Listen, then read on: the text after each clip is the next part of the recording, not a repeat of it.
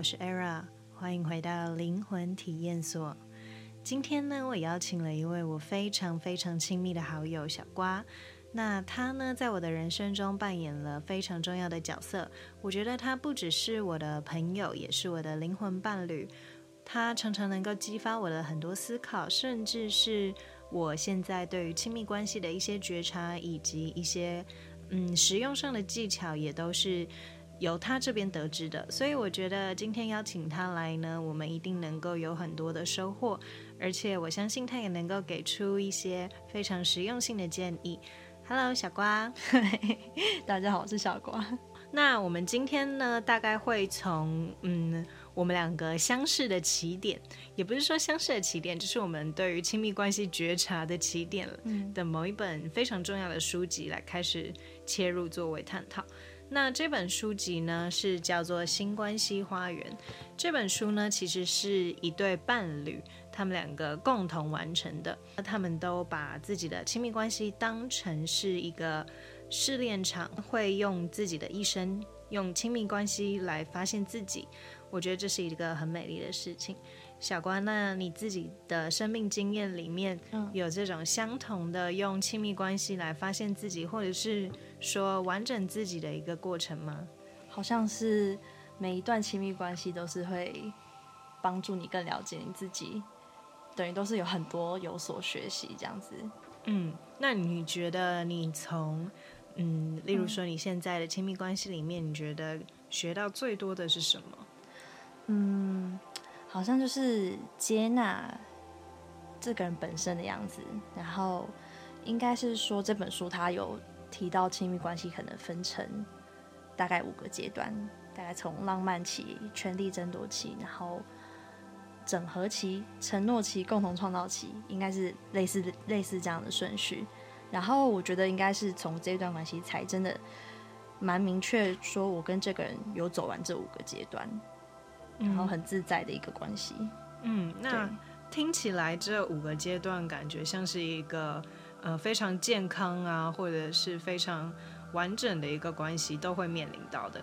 那你觉得在这五个阶段里面，你对哪一个阶段的嗯自己或者是伴侣来讲，你的印象最深刻？觉得这是一个你非常想要记录下来，为自己喝彩的时刻。喝彩的时刻哦。可能就是好像是觉得慢慢生活在一起之后，然后你开始觉得这个人跟你有一种就是既是合一又可以分离的那个感觉的时候，嗯，对，所以我觉得，嗯，感觉你在这段关系里面已经建构出一个很独立但是又很亲密的一个感受，对。嗯，那你觉得这个过程是你是如何走到这一步的？就是其实我觉得很多人都想要变成一个很独立又亲密的大人，但是很多时候我们的呃一些依附啊，或者是安全感，它其实不是那么的健全的时候，我觉得大多数人在感情里面总是患得患失啊，或者是常常一步入感情就觉得要失去自我。又或者有另外一种很极端的人呢，是他们甚至不愿意步入感情，因为觉得他们很害怕自己是 vulnerable to someone，所以他们会把自己的感受给封闭起来。嗯，这种时候就是都没有办法成全独立跟亲密两者共同存在。你觉得要成为独立又亲密的大人呢？对你而言有没有几个要点啊？或者是嗯，你走过来的经历可以跟大家分享？嗯。像这本书，它就有谈到亲密最重要的一个要素，就是要展现脆弱。但是这可能在很很多我们成长的过程中是没有练习过的，或者是有时候你表现出来，旁边的人给你一种没有被承接或你没有被理解的感觉。所以通常我们可能都很害怕表现亲密，呃，表现脆弱这件事情。嗯，我也觉得，我觉得。嗯、呃，要表现脆弱这件事情，是你在一个亲密关系里面会绝对会遇到的。那我觉得这非常的不容易，嗯，因为对方会知道你的所有软肋，也会知道该如何对付你。我觉得这件事情 是非常恐怖的，尤其是当你总是披着一个外壳，但是这个特别的人呢，却是在你的壳里面，你们两个是共同相生存在的这个关系，我觉得是很特殊的。对，嗯，展现脆弱这件事情，可能最重要就是表达真实的感受。其实表达真实的感受，可能听起来没有那么困难，但实际上其实还蛮困难的。我觉得表达真实的感受超困难。困难。我觉得我走这条路大概走了三四年，我才知道什么叫做表达真实的感受。嗯，大部分真实的感受可能就是因为高兴或是正面的表的感受，其实蛮好表达的。嗯，就是因为会讨人喜欢嘛，或是对方通常都是很开心可以接受。但如果是举凡你很难过，或者是你其实觉得很害怕。通常会用一种防卫性的方式表现出来。嗯，对，嗯，怎么说？例如说，你有没有什么例子可以举例给大家听？比如说，可能，嗯，很多吵架的时候会用的言语就是用“你”开头的，等，例如说，啊，你做这件事情不在乎我啊。可能，好，男朋友如果打电动，然后表达的方式如果是用，嗯，我是你女朋友啊，你怎么可以？这时候我们相处的时间都这么少了，你还在打电动，其实你可能内心是觉得难过。他这个时间，你想要他陪你，或者是你想要更多两个人共同亲密的时光，但是我们没有办法直接讲出是我的需要，我有什么需求，而是直接批评对方的行为，就是一种防卫性的表达方式。对，嗯，的确是如此诶，因为嗯、要直接讲出。我其实很受伤，你没有把这段时间陪伴我，感觉好像是你现在要展现出你比较 needy，或者是你比较需要对方。我觉得这种时候是，呃、嗯，听起来是这样啦，但是你会觉得哦，好像我输了，就是我觉得、哦、自尊比较高的人会这样觉得。其实我，你知道我狮狮子座，嗯、然后我在可能真的去了解怎么跟伴侣非暴力沟通之前。我觉得我常常没有办法展现出脆弱的一面，而是用，嗯、呃，所谓的“你怎么会这样”为开头，都是因为我的自尊它相对的没有那么健全，所以我很需要去维持我的这种自尊，然后我就会用错误的一种表达方式。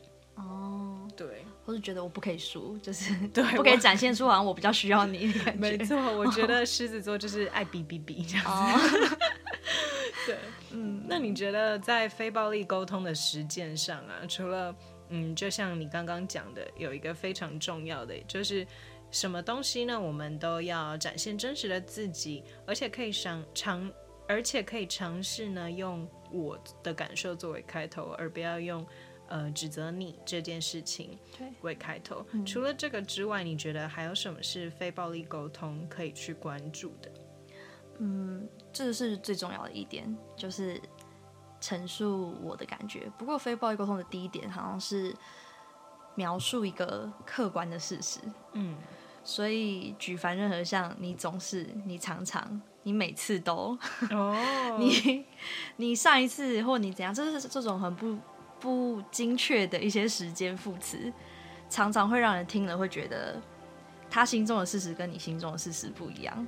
我们真的常常很 要用常常，我们在伴侣的沟通方面真的很容易陷入这一种不精确的时间副词。例如，我觉得我在跟第一段伴侣的时候，我就会跟他说：“你每次都。”不带我出门，或者你每次都在家睡觉。Oh. 对，就是我都会使用这种时间副词，所以我觉得那个时候的我真的是不太懂该如何去做沟通，所以我可以给大家一些比较就是实际的例子。嗯，错误的表达方式就是我以前会说，嗯，你每个假日都在家里睡觉，那我们要怎么出门？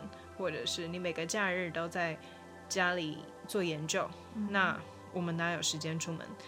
那其实我觉得更好的一种实践做法，是不是该跟他说，嗯，我觉得这个假日很珍贵，对我们来讲，那我也很希望能够得到你的一些关注以及陪伴。如果你能够付出一点时间在我们的关系上，那我会很感谢。我觉得是不是更好的是先把你自己的一个感受，你需要他的一个东西表达出来。嗯，这样子应该会，因为你是在讲你嘛，所以。你只要不是在讲别人的时候，或是对方的时候，其实你是可以，就是你可以为自己背书，因为你的感受是只有你知道。但是如果你去描述别人的行为或是别人的感受的时候，别人就会觉得，呃，可是我又不是这么想。嗯，像是什么，你如果说你常常或是你每次每个假日都在家里，他可能就觉得说，可是没有啊，那个前天或是哪哪一天哪一天我们不是才怎样？对，你觉得的常常可能跟别人觉得的常常是不一样的。嗯，对，所以如果你只表达你的观点，或者是。客观事实可能是说，像这个假日或上个星期日好了，这个就还蛮精确的，嗯，就不是一个频率副词等等。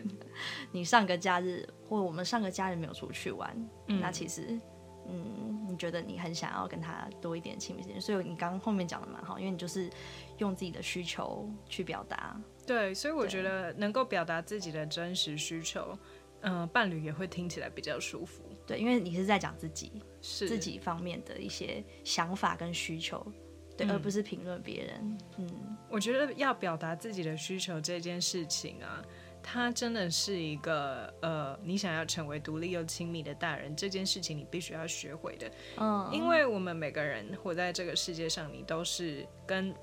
都每天都在有不同的交流以及关系会发生，嗯，所以不太可能你一个单独的人能够好好的存活在这个世界上，你必须要跟外界有所对话。那这个时候呢，你去跟这个世界用你的自我去碰撞的时候，你会发现哦，原来你对人有所求的时候，你也许也会展现出你比较脆弱的一面。嗯，但我觉得伴侣呢，透过这个方式呢，也能够更了解你。嗯嗯。对，所以呢，这以上呢是我们就是对于非暴力沟通的一些实践做法，就是在伴侣的沟通上呢，能够用我的角度作为出发，因为呢，呃，只有你的感受是真实的，也是 只有你的感受你自己最清楚。那这些感受呢，是主观的，也是最贴近、最亲密的一个私密领域。嗯，好。那再来，接下来呢，我想要谈一下，嗯，小瓜，你认为在我们刚刚前面讲到的关系的五个阶段里面，嗯，嗯，你觉得我们最常会陷入怎样的关系盲点？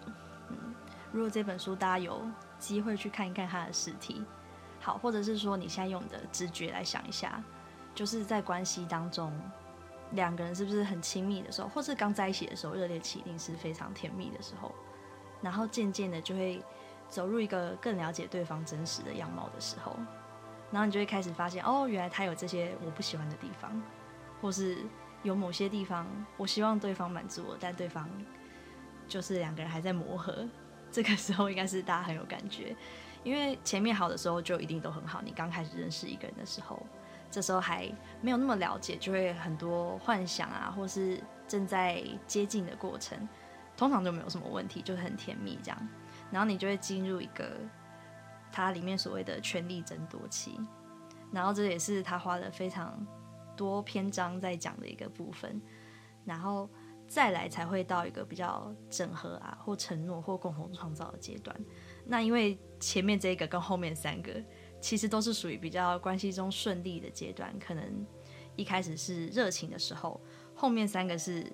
你很接纳或很了解对方的时候，或两个人其实已经很能够承接彼此、摸透对方的时候，所以中间这个部分就是最困难，就是权力争夺期。你自己有什么感觉吗？对于权力争夺期？我觉得权力争夺期，我们最常步入的关系盲点呢，就是物化一个人。嗯。那物化一个人，简单来讲，也就是工具化一个人。我觉得这个东西，我到现在我都还要常常的去做一些觉察，才会发现哦，我原来不小心堕入了这个工具化的过程。嗯、呃，简单来讲，工具化就是你对这个人把他当工具一样。好，我举我的例子来说，嗯，我觉得有时候我自己会陷入一些呃不安全感的时刻。那这种时候呢，我会。尽量让自己先处理好我的不安全感，然后再整理输出给伴侣，让他知道说，呃，我的现在的状况是怎么样。我希望能够对他完全的表达透明。那有时候在我无法整理的时候呢，我会需要他的帮忙。这个过程等于说我在把他当一个工具一样来消弭我的不安全感。我觉得这种时候，如果伴侣能够愿意帮助你，当然是一件很好的事情。但是如果呢，你自己都不付出任何的努力，而是只求这个人能够现在立刻马上呢去，呃，消弭你的不安全感，或者是说什么话让你马上获得一些安慰的感觉，嗯、我觉得这就叫做物化以及工具化。嗯，对。或者是说，里面有提到像是你可能不喜欢对方的某些行为，然后你就觉得。他怎么可以这样做？那这个物化就是指你不接受他本来其实就是这个样子。嗯，如果举一些实际的例子，像是呃我的伴侣，他在一开始的时候没有办法很能够分享内心的事情，然后我站在我的角度，我就会觉得说，我们吵架的时候，为什么你都不跟我讲你在想什么？我很想要知道啊，或是你现在到底在不开心什么？我想要你跟我讲，但是对方。他就是有表达上的困难。那如果是一个比较物化的角度，可能就是我就是不理解为什么我的男朋友或我的伴侣就是不想跟我讲他内心的想法。明明就我觉得这样比较好啊，或是这样不是才能沟通吗？可是如果不物化他的话，就是去了解为什么他会这样子做。我觉得这对我来说是很难去觉察的一点，因为嗯，我本身很喜欢一种不停。自我成长跟前进的感觉，嗯，我有时候真的会像你所说的，像拉着你的伴侣一样，往一个你觉得应该要更好的方向去前进。嗯。可是，在这个过程呢，其实你忽略掉你伴侣的真实感受，你也没有去理解你伴侣现在的一个状态。嗯，所以这种时候呢，就叫做你有一个呃，已经在心里面先想好的关系模板。哦，我希望我们两个人能够成为这个样子，于是你拉着他往那里去。但是他不是真正的他，那只是你就是塑造出来的他，所以我觉得这种时候，呃，要去觉察这一点对我来说是很难的，因为大部分在讲物化的时候，我们可能只以为说，嗯，好，最肤浅一点就是把真的当工具人，就是哦，男友你去帮我买什么呀，去帮我做什么事啊，来帮我付钱呐，等等，这就是最肤浅的一种物化过程嘛。那再来呢？比较难察觉一点点的物化过程，就是，例如说，你觉得他有这个坏习惯，例如说他的袜子每次都乱丢，那你非常呢想要纠正他这个习惯，你觉得他这样子做非常的呃不干净、不整洁，于是呢你在没有经过理解或者是没有经过沟通的情况下，嗯、直接用所谓的暴力沟通，也就是你的方式去做指责，说。嗯你这样子做真的是很糟糕诶，你怎么会把袜子乱丢？你连就是随手把袜子丢到洗衣篮里面，你都不愿意吗？你不觉得这一段话听起来非常的刺耳？因为你内心就是觉得说，真的呃，好的生活习惯或一个怎样的人，或者你觉得你男朋友他就应该要这样子做，嗯，而不是把他当成一个有一个自己习惯、自己步调不同生活方式的人来看。嗯嗯，没错，所以有的时候物化一个人，不是只是说很肤浅的把他当工具。另外一层呢，其实就是，呃，你想要拉着他往更好的方向前进，你觉得这样子就不叫物化吗？其实你也正在物化哦。那就是没有呃真的去了解或接纳一个人，然后你就单纯的觉得他应该要这样子，不是吗？或者他不应该这样子，不是吗？但是那就是不是真正的了解。跟接纳，这样子就是一种物化。嗯，没错。嗯，嗯，我觉得我现在啊，在观察这个所谓的一世代啊，在 Instagram 上面有一个很有趣的 Hashtag，嗯，然后叫做 Relationship Goal。哦，我觉得这个 Hashtag 以前对我来说，它就是一个嗯很正常的词汇啊。嗯。然后直到我跟我的现任伴侣在讨论这个事情的时候，他跟我说。你不觉得这个想法超级无敌 toxic 吗？通常 relationship goal 是不是配上一个很好看的照片？而且通常我 follow 到的可能就是呃两个伴侣一起去健身房，然后一起就是摆出一些很好看的 posing，然后或者是两个人一起在健身房里面做一些亲密的举动。哦，嗯嗯，没错。所以仔细去想一想，有的时候我们跟一个人进入关系的时候。你要去理解对方的状态是什么，你要去理解对方是谁，而不是你先有了一个关系的模板想象，我想要达成这个 relationship goal，所以呢，我选择他来加入我的这个想象力。对，这样是不是也是在利用它作为一个工具去完满你想象？对，但是就是不可避免的，我们人都是这样子的，大家不要紧张，就是极力克服，可能开始呃意识到有这样子，尤其是当你们可能因为这种物化，呃谁觉得谁应该怎样不应该怎样的时候，有这种冲突的时候，可能就可以往这方面思考一下，并不是说这样就一定错，或是绝对的不好，因为我们大家都有自己喜欢的类型嘛，嗯，对，嗯，或是真的想要达到的一个。一个目标，其实小关，你知道我之前呢、啊嗯、交往的过程都是蛮透明公开的，嗯，对。但是为什么这一次的呃交往过程，我并没有在我的对我并没有在我的社群媒体上大肆的宣扬，我甚至没有放过任何一张跟伴侣的合照。为什么？因为我们在交往前其实就讨论到这个物化问题。我觉得要活在一个 Instagram 的时代，你根本就是一直在物化，因为这上面就是种种的物化过程。例如说，就像我刚刚说的那个 hashtag。那另外一个方面呢，在社群媒体上，大家也都只会抛出一个光鲜亮丽的一面。这种时候，如果我去公开我伴侣的长相啊、国籍啊，或者是我们两个现在的感情状态，我是蛮害怕我自己落入物化的，因为在这个大环境，对，在这个整个环境都是蛮 toxic 的一个社群媒体上，对，嗯、没错。其实我觉得这样不错哎、欸，嗯，就是有时候有一些私密感，像你看 Taylor，他不是这一任男朋友，他们也是非常的低调吗？谁？呃、uh,，Taylor Swift 啊，oh. 对，他也是很珍惜这一个人，他前面也是很很高调，很很多段啊，嗯，对。可是他这一任非常珍惜，或者是他有一些心境上的转变之后，他可能就了解到说，他想要这么低调，应该也是希望说关系就是更单纯，两个人彼此之间的经营就好，对，嗯、而不是说、欸、有个形象要展现等等的。对，我觉得我现在的感受也是这样，就是我就是在跟你们分享我在这一段关系里面的经验啊，或者是嗯、呃，我有所成长啊，或有所挫败的地方。但是呢，这些都无关乎我的伴侣是谁，因为重点是我现在在跟你们分享我的经验。对，好，那我觉得其实在这个时代还有一个东西也是很常见的物化，哎，就叫做晕船。哦。哦，晕船是啊，因为浪漫期的那个动力来源就是雾化。嗯，其实这蛮蛮合理的。就像你走进一间酒吧，你应该可以很明确的，嗯，分辨出来哪些是吸引的，哪些是不吸引的。嗯，然后这个吸引，其实你也不你也不认识那个，好，他可能长得外表是你的菜，但是外表是你的菜这件事情，这本书是有提到啦。怎样的人对你有心意，怎样怎样的人是你的菜，都是来源于你的一些幻想跟。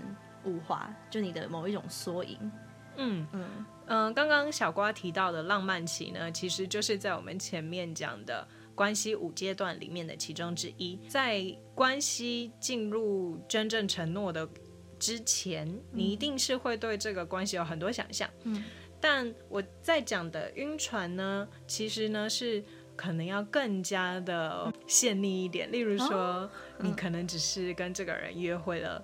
大概两次，嗯，那对方可能说，呃，现在不是一个适合进入关系的时刻，我没有办法跟你踏入正式的关系，嗯，然后你就因此呢，为了他足足伤心难过了半年至一年，这一种状态呢，嗯，其实老实说，我没有办法去这么做的原因，是因为你在这两次约会里面呢，去了解到的这个人呢。应该大部分都是你所想象出来的他，对，嗯，所以这就是一种我觉得不太健康的晕船呢。哦，不过人可能都会有个一两次。哦，当然，我以前超晕，很容易晕船，晕晕女加一，就是大概在刚上大学的时候晕爆，晕爆，很容易晕船。对，那我觉得，嗯，到现阶段我发现。我自己有一个倾向，嗯，我没有办法去爱上不喜欢我的人呢，嗯嗯，因为我觉得爱上不喜欢我的人这一件事情好痛苦哦，是不是？哦，对，是就是没有对等回馈的人付出的对象吗？是，所以我常常会冒出一个念头，觉得、嗯、OK，那就断掉，因为我现在不喜欢这种不舒服的阶段。嗯、当然，我是指说，嗯，在正式进入关系之前，也就是。如果你们两个正在关系里面，那有一些不舒服的地方，嗯、也许呢是你们的权力争夺期，嗯、就是关系五阶段的之一，可以透过磨合啊，或者是彼此的调整，达到一个比较舒服的状态。嗯、但是在真正进入关系之前呢，你对一个陌生人啊，或者是只约会过两次的人就晕船的话，我觉得你可以仔细回头想想，是不是你正在嗯物化这段关系，然后呢，用你自己的模板想象去套用在他身上。嗯，小光，你自己有没有什么经验？有啊，很很爱呃，很容易喜欢上一个人。嗯，那你看，可是你仔细想一想，你很容易喜欢上的那个对象，通常你其实不一定有那么了解他。嗯，因为如果你真的进入一个认真的亲密关系，你后来都会认识到对方真正的样子，都不是你原本想象的一个非常美好，或者是。呃，原本你觉得的的那个对象，嗯，你会更认识对方。可是，所以你一开始还没有那么认识对方，心里就非常澎湃的那个感情，就是来自于一种热情的想象跟投射，这样。对，而且老实说啊，嗯，我觉得这种热情的想象跟投射，嗯，其实有很大一部分都是在满足自己的私欲。哎，嗯，例如说，嗯，例如说我以前在大一的时候。我有跟好简称 C，我有跟 C 搞过一段很复杂的暧昧。那当时呢，他说好，他要准备出国念书。嗯，那我们在这半年的时间，我们就像一个 summer romance 一样，我们不用有任何承诺。嗯，那我当时呢也同意接受，但其实我的那个状态呢，我并没有跟他在同一阵线上。嗯，其实我个人呢是付出的过多，就是投入的过多。好，那这个 C 呢，后来真的去。留学念书了，那我在台湾的时候呢，我还是时常呢会想起他，然后呢会为他伤心难过，为他流泪。当时的我觉得我真的好爱这个人哦，嗯、我真的好喜欢好喜欢他哦。嗯、然后我为他可能写了几篇诗吧。对，但是呢，现在回头过去看，嗯，你会发现我那段为他伤心难过的过程呢。嗯我很多时候是一种自我陷溺，是我在满足一种苦恋的感觉吗？没错，我在满足一种苦恋的感觉。我会听着刘若英啊，或者是陈绮贞啊、莫文蔚的歌，然后呢，自己走在大马路上，然后觉得我现在好像 MV 的失恋女主角。哦，你在体验一个很爱一个人的感觉，一个过程。没错，嗯、我自己的私欲是。我想要体验这个过程，我想要感情这样，对，我想要做一个苦练的人看看，就是其实你们不会有什么结果，可是你还是想要试试看，但是就这个过程就是一个一个一个历一个一个冒险嘛，一个历程。嗯，嗯。然后你知道吗？那个时候 C 真的跟我说一句话，他说：“我觉得你好像不是爱我，哎，我觉得他也知道，对，他说我觉得你好像只是。”嗯，喜欢当一个很爱我的你自己。嗯，我觉得这句话很耐人寻味。很爱他的你自己。对，其实我在满足一个自我的私欲。嗯，这种物化呢，会很幽微的隐藏在一些亲密关系里面，然后不容易去察觉。应该是说，一整段亲密关系都会有这个状况发生。哦，说的也是。对对对。但是愿意，你愿不愿意去？讨论它，或是发现它，这样子。嗯，而且我觉得发现之后好有趣哦，因为呃那个学期啊，我正在修的一门课呢是辛弃疾的他的诗选。那那时候呢，老师啊教授讲到辛弃疾的时候，我觉得这个人真的是太美了，太美了。辛弃疾吗？对，我真的好着迷于辛弃疾那一种很自苦、很毁灭式的忠诚，就是他愿意为了国家。或者是为了整个名声呢，他是愿意自我毁灭的那一种。所以那个时候呢，嗯，我觉得哇，这个人真的活得太悲壮了。我也想到张爱玲曾经说过，比起悲壮呢，她更喜欢苍凉。苍凉呢，听起来就是一种嗯，保持优雅，或者是看破一切世界，但是保持一种淡漠的态度。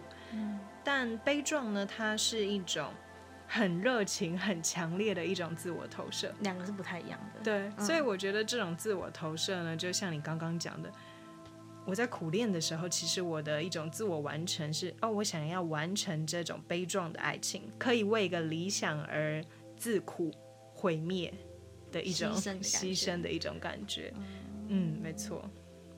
然后你只是借由这个对象，所以其实他可能换了一个人，也是可以达到这个目的。所以你爱的不是这个他，而是这样子的自己，嗯，或是你想要追求的。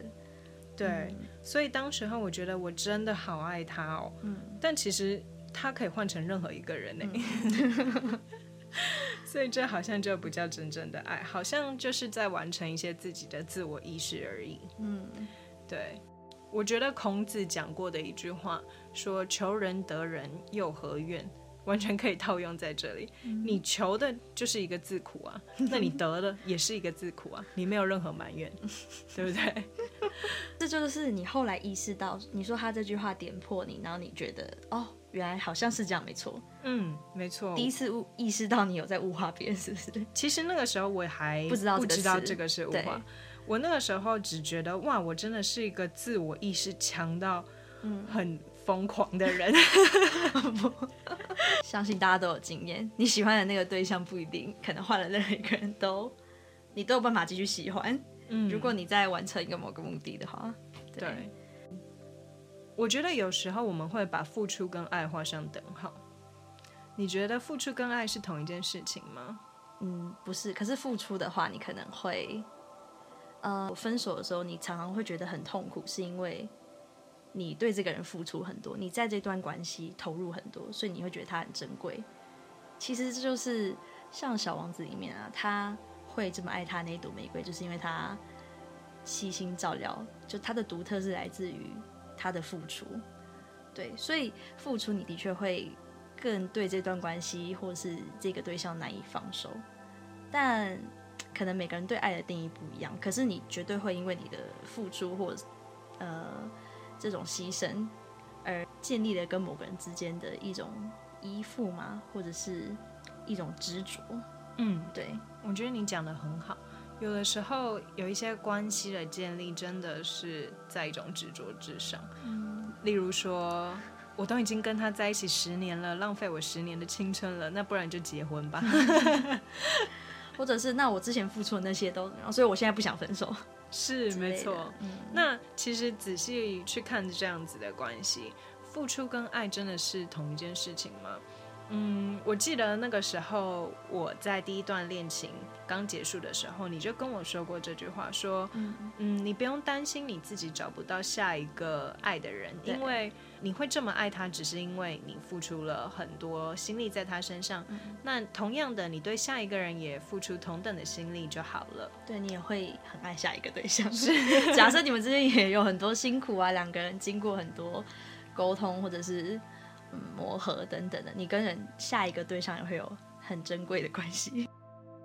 我觉得在谈付出这件事情的时候，也可以回归到这本书里面也有谈到，嗯，母爱的付出是怎样的？哦，比较像一种照顾吗？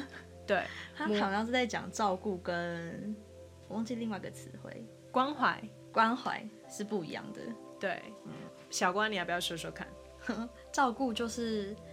他比较用自己的一个方式在去觉得你需要什么，可是关怀他可能是先理解你想要的是什么，因为我们的父母也很爱怎样觉得这是为你好啊，好叫你早点去睡觉是为你好啊，叫你要考怎样的大学，学怎样的科系也是为了你好，他觉得这个是一个照顾，或者是像吃饭好了，亚洲文化也是很常习惯关怀的方式是，诶，那你今天吃饱了没？就是。但是关怀可能是去理解你的感受，或者是想知道你现在在想什么，而不是直接把他觉得怎样是对你好的方式就拿去对待你。我个人在跟我现任伴侣交往之后，我有一个很大的文化冲击，是嗯，以前从来不会有人问我这一句话，是哎，你现在感受如何？哦，可是他常常问我，How are you feeling right now？真的是在关怀你，嗯，所以我觉得这是一个对我来说很新奇的一件事情。对，因为以前我也不知道自己的感受是什么，要如何去具体描绘出来，我也不太知道。嗯，但如果真正在关心你、关怀你的人呢，他是会想要知道你现在作为一个客体的状态，他对你的付出呢，是会依照你这个客体的状态去做变化的。那像小瓜刚刚讲的，有的时候照顾呢，它其实只是哦依照你自己觉得。呃，这样对你比较好，然后呢，就为他做些什么。你去为他付出了好多好多好多，但是这不是他要的啊。嗯嗯，有什么例子？假设是照顾的话，可能你现在看起来不开心，那你的伴侣如果问你说你现在感觉怎么了？这比较像是一种关怀。那如果你的伴侣他做什么事情会让你觉得这是一种照顾，比较不像一种关怀？嗯，我觉得如果我的伴侣他选择忽视我这个不开心，然后跟我说：“走，我带你去坐这个 摩天轮。”嗯，他用他的方式在 对安抚你之类的，对，比较像是一种照顾，其实也是一种，都是一种爱的展现，对，但不太一样，对，对没错，一个是比较关注你的个人的感受，嗯嗯。我觉得这本书里面对于照顾跟关怀这个议题啊，它其实探讨的很深呢。因为，嗯，他后面也提到一句话，我其实一开始我都不太理解这是什么意思。到后来我跟小瓜两个人就是共同讨论之后，我才理解这句话的意义。我现在要念喽，叫做 “照顾只是在抵抗其自身的存在焦虑”。嗯，因为他看到你不好的时候，他会觉得。很不舒服。嗯，对，这个让我用一个最实际的例子。嗯这种情况呢，时常出现在我们家。我奶奶呢，她是一个就是非常喜欢每天都要煮一桌菜的人，尽管家里都没有人要吃，她还是要煮一桌菜放在桌上。哦、她经常作为一个长辈去询问你：“哦，吃饱了没？要不要吃什么？”哦、那以照顾你的生活起居作为她。呃，存在的一种方式，就像是他会觉得，如果他不做菜，如果他不煮这一桌菜，嗯、那他存在的意义是什么？嗯，很常听到在亚洲家庭里面，很多年迈的长辈会说：“啊，我已经老了，你们都不吃我煮的菜，哦，我不老用啊啦。”对啊，或者是。如果他没有办法为这个家庭做些什么的时候，他会觉得那哦，那他现在活在这个世界上的意义呢，就会随之消失。嗯，就是因为他们把照顾这件事情、付出这件事情当做自己自我价值的一种展现。对，但其实即使他们不照顾，即使他们不付出。他们本身还是很迷人呢，他们也还是有身为人作为一个个体活在这个世界上自身的存在意义。你不需要去做任何的过多的努力，你还是很美好。嗯，就是把可能这种付出的行为，就是依赖别人给你的回馈，或别人需要你这件事情，来当做一个自己很有价值的一个来源。嗯，比较不是独立建立在自己身上这样子。对，某一些呃长辈到了空巢期，也就是小孩都上大学，然后出去外面住的时候，就会有非常严重的这个倾向，就是这个特质就会跑出来。我觉得照顾跟关怀这两个不一样的最主要的点，其实就是在于说，嗯。嗯关怀其实是属于一个蛮独立的一个沟通，嗯、就是我们两个作为一个独立的个体，然后我去关怀你现在的状态。嗯、那照顾好像是他的一些情绪啊，或者是他的一些价值是依附在你这个人身上，嗯、对不对？你是说？他自己有自己的想法，依附在这个人身上。嗯，就像是我奶奶可能会把她的自身价值依附在我们这些子女身上。如果我们子女不需要她了，她就会觉得哦，我没有存在价值了。嗯嗯，对。那嗯、呃，这种时候如果套用在亲密关系里面，其实就是有的时候我们会将伴侣的一些感受啊、情绪啊，嗯、就是作为责任。加诸在自己身上，会觉得我们好像有义务要去消弭伴侣的一些负面感受。嗯嗯，哦，这有变成有种课题不分离的感觉。对，我个人在这段关系里面也有蛮大的文化冲击，就是我发现，嗯，在台湾人呢、啊，好像很常在异性的好友出去时会问说，嗯，哎、嗯，那我这样跟你出来，你男友 OK 吗？我那我这样跟你出来，你女友 OK 吗？哦，呃，这其实不是他的课题，就是不是他的要担心的事情。老呃，准确上来说是这样，没错。对，因为这个是他跟他伴侣之间的问题。嗯嗯，不需要你去特别的担心，除非因为如果他有这个需要，或者是他觉得不妥，他自己是他的责任要来跟你讲。嗯，对。那是不是因为我们亚洲习惯很常将伴侣作为同一件事、同一个人，所以我们会去把这样去问这样子这种比较暧昧不明的问题。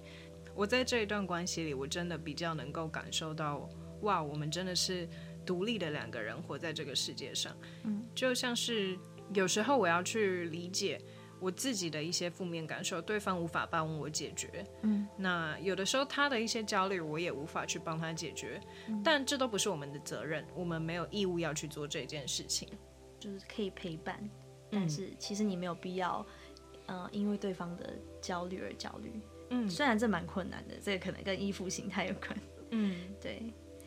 如果是单纯的关怀，是不是真的就是会问哦，How are you feeling right now？那如果是照顾的话，可能会因为对方也在焦虑，也在一个很负面的情绪中。你会试图呢，想要把对方赶快矫正成一个健康跟快乐的状态，自己也会有这种压力在哦。所以应该说，是不是照顾人的那个后面驱使原因，就是因为你有一个焦虑？就像你看到对方不好，你其实很焦虑，因为你可能就会害怕、担心，那你们现在关系是不是没有办法那么亲密？或者是他现在看起来不好，那我是不是有责任要让他变好？背后是出于一个焦虑。嗯、可是关怀的话，你比较是。愿意把他当一个独立的个体，他现在没办法马上好起来也没关系，但是你可以知道他怎么了，然后陪陪他就好。哦、天哪，小瓜，我好感谢我们今天录这一集，因为你们知道吗？就是我们在聊关系跟照顾这个议题的时候，就像他刚刚结尾的，嗯，其实你不需要去为对方的焦虑做负责，嗯，你可以用关怀的角度。那我的伴侣呢，现在正处于一个他人生的 transition 的一个状态，所以他其实有很多的不明确感、未确定性跟焦虑感。那他的焦虑感，我最近一直觉得影响到我，一直觉得我有义务，或者是一直觉得。我现在的状态也被他搞得好差，嗯、我觉得这是不是因为我在这段期间比较把我自己的个体依附在他身上，我没有作为一个完全独立的个体。你会想要看到他赶快好起来吗？或者是不要那么呃茫然不确定，或者是焦虑？嗯、会会想要这样子的？嗯，我会，嗯、我会觉得。嗯，你赶快做做个决定吧，你赶快，我心里面会一直这样觉得，对，会一直很想要催促对方，但是我没有真的去催了，哦、但是我心里面常常有这个焦虑在，哦、对，原来就是因为我其实没有把自己作为独立的个体看待，嗯，那这个可能我们就可以聊到 依附关系，嗯，这个就是我们比较焦虑型依附的人会。没办法把别人的情绪跟自己的情绪分得那么明确，就是这个都是有好，就是我们的优势跟我们的劣势会在一个依附形态中浮现。可能我们很容易去感受到别人的感觉，就是更能够去知道现在这个人怎么了。所以这种人通常大家会说他们比较会看脸色，会读空气，或者是比较善解人意，比较体贴。然后朋友不开心的时候，可能你马上可以发现，所以你会呃比较进入一个安抚或是观察的阶段。那如果对方比较不好的时候，尤其是亲密关系离我们距离这么近，一定会很受影响，因为我们就是非常能够感觉到别人在感觉什么，对，所以一定会被影响到。嗯，所以这就像是一个双面人，你很多时候可以有同理别人的感觉，或者是你能够去察觉其他人的情绪能量转换，但是，呃，同样的，你也会更容易的有一些负担在你的身上，比较容易受别人情绪影响。对。对，对那这个时候，我觉得，呃，不停的觉察就是一个很重要的事情，因为其实这几天我就一直询问我的。身边的好友啊，像是小瓜，我有问他说，嗯，我现在也会因为对方的一种焦虑，我也陷入一种很焦虑的感觉。嗯、那我现在不知道该怎么办，我觉得现在处于一个蛮混乱的状态。嗯、那这种时候，其实我都没有意识到，哦，原来我只要做一件事情，就是做一个分化过程。哦，对，嗯，如果我们把这个课题分化做好、做完全，你会意识到那是他现在面临这个 transition，他要面对的事，这无关乎你的责任。嗯，你需要的是把你的生活过好，你需要的是把你该做的工作，把你该写的功课，或者是把你该做的事情都做完之后呢，拨出一个时间去关怀你的伴侣，是不是应该这样做会比较好一点？这样做是蛮好的，不过会被影响到是很正常的嘛。嗯，对，所以就像你这几天也很努力在想说，那我的需求是什么？就是当伴侣他在迷茫的时候，他带给你的不安全感，这个是要怎么解决呢？我需要怎样的帮助，我会感觉好一点？嗯，可能你就是会在这之间中去。思考，然后再跟他沟通。嗯嗯。所以除了像你说的分化这个，这是他的课题以外，然后你同时感受到说，哦，他的状态对你的影响是什么？那为什么会有这个影响？那要怎么调整会比较好？更去发现自己的需求呢？嗯，所以我觉得这就是在亲密关系里最有趣的一个地方，就是你会不停的发现有很多的。一些矛盾啊，或者是该克服的关卡需要你去过，这种时候就需要你的一些觉察力去帮助你，或者说去厘清这个关系的问题意识。嗯，你说的这觉察力就是这一切最根本或是最必要的一个工具吧？就是你开始发现说，哦，我现在有想要为别人的情绪负责哦，我现在受到别人的。情绪影响，尤其是最亲近的人的情绪。然后你只要内心开始出现这个这个发现，就是哦，我原来现在有这样的感觉，我原来现在有这个被影响到，这就是最重要的一件事。因为发现问题就有点算等于解决一半，这是一句也就很有名的话，就是你知道这个东西了之后，就更好去面对它跟解决它或讨论它这样子。我觉得这句话说的非常好，因为在我之前跟我的咨商师在做沟通的时候，他就跟我说，嗯，其实觉察这件事情呢，就是你让你的想法去过，你让你的想法去流动。那当你意识到哦，原来这里有这个东西，那我们不需要去做任何的批评，只需要把自己的这个念头、这个想法用一个便利贴小小的标签起来。哦，我知道它在这里。接着呢，就继续过。那通常呢，能够发现就已经非常不简单了。对，大部分的人呢，我们都是后知后觉。对。那我们做觉察这个努力呢，其实就是要慢慢的、慢慢的去做到能够先知先觉，或者是能够在这个过程中的觉察是更加敏锐以及更加精准的。嗯。做觉察的时候要仔细注意一件事情，就是你要温柔的把自己接住。你要用更正念的角度呢，去接纳任何时刻的自己。这也是我在我封面的照片上写的那一串英文字。所谓的正念，其实就是你不带批评的去接受你的想法。嗯，对。因为我们通常内心的一个批判声音会非常的强大，那就是跟啊、来自于师长间从小到大成长过程中，你一定会。对自己特别的不满，就像我们常常，我好像听过一句话，在鼓励自己的，就是你要是把你自己想成一个你很要好的朋友，你现在会对自己讲这些话吗？或者是你可能冒出一个念头，你做了一个什么事？假设你今天很没有生产力，好了，我可能会觉得我很，我怎么这么懒惰？我怎么这么这么烂，这么废？但是如果换成是一个你很好的朋友。你也许会关心他，那是不是你最近就太累了？或者是你也许就会换一个角度去哦理解他现在怎么了？但我们通常对自己都不是对我们好朋友的那个样子，都是一个更严厉的批判声音。尤其我觉得在亚洲文化底下长大，你会觉得要透过自我批判才能够自我成长，你会觉得要透过一些嗯、呃、自己都受不了自己的厌恶时刻才能够获得一点点别人的称赞，说啊，其实你没那么糟。哦，你先借由打击自己，然后来让别人哦，对啊，大家都会这样啊。呃，那个考考几分的人就会说，哦，我我这样也没有很好啊，或是大家称赞你的时候，你就要先呃自自己谦卑一点啊，因为大家长辈就会灌输我们说要谦虚嘛，不然就是说有什么问题，你就是怎样可以再进步。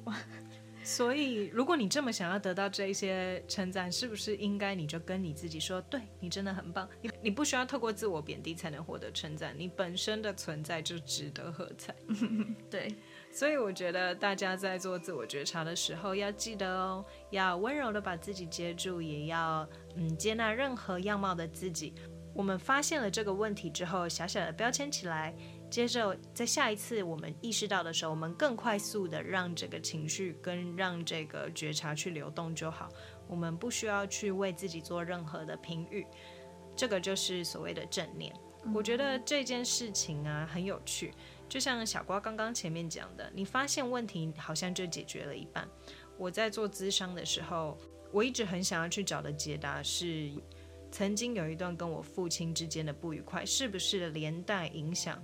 我在这段关系，或者是我在亲密关系里面的一些 relationship pattern，就是我常常会不停重蹈覆辙的一些错误。我试图去找这个关联性。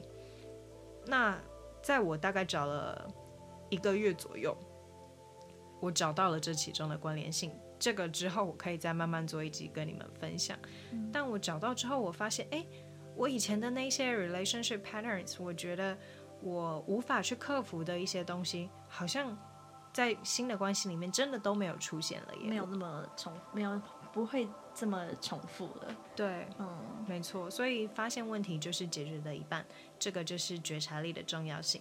这也就是我之所以开这个节目，希望大家能够透过觉察力来建构世界，并且用正念的语言呢，慢慢为自己书写冒险的游记。我的节目的目的地，对。那今天呢，非常感谢小瓜能够来上我的节目。我相信这一集呢，大家应该也跟我一样，跟他对谈是非常有收获的，因为我们这之中谈了很多实用性的一些亲密关系技巧，或者是呢，在呃跟家人的相处上啊，或者是自我检视上，都是一些蛮实用的例子，可以让大家活用在生活中。那以后呢，也希望能够跟小瓜有更多的思考以及激发。嗯，谢谢，谢谢大家。那我是 Era，谢谢你的收听。如果喜欢我们的节目呢，可以到 Apple Podcast 上面去留五星好评，也可以给我一些评论哦。那我们下集见，拜拜。拜拜。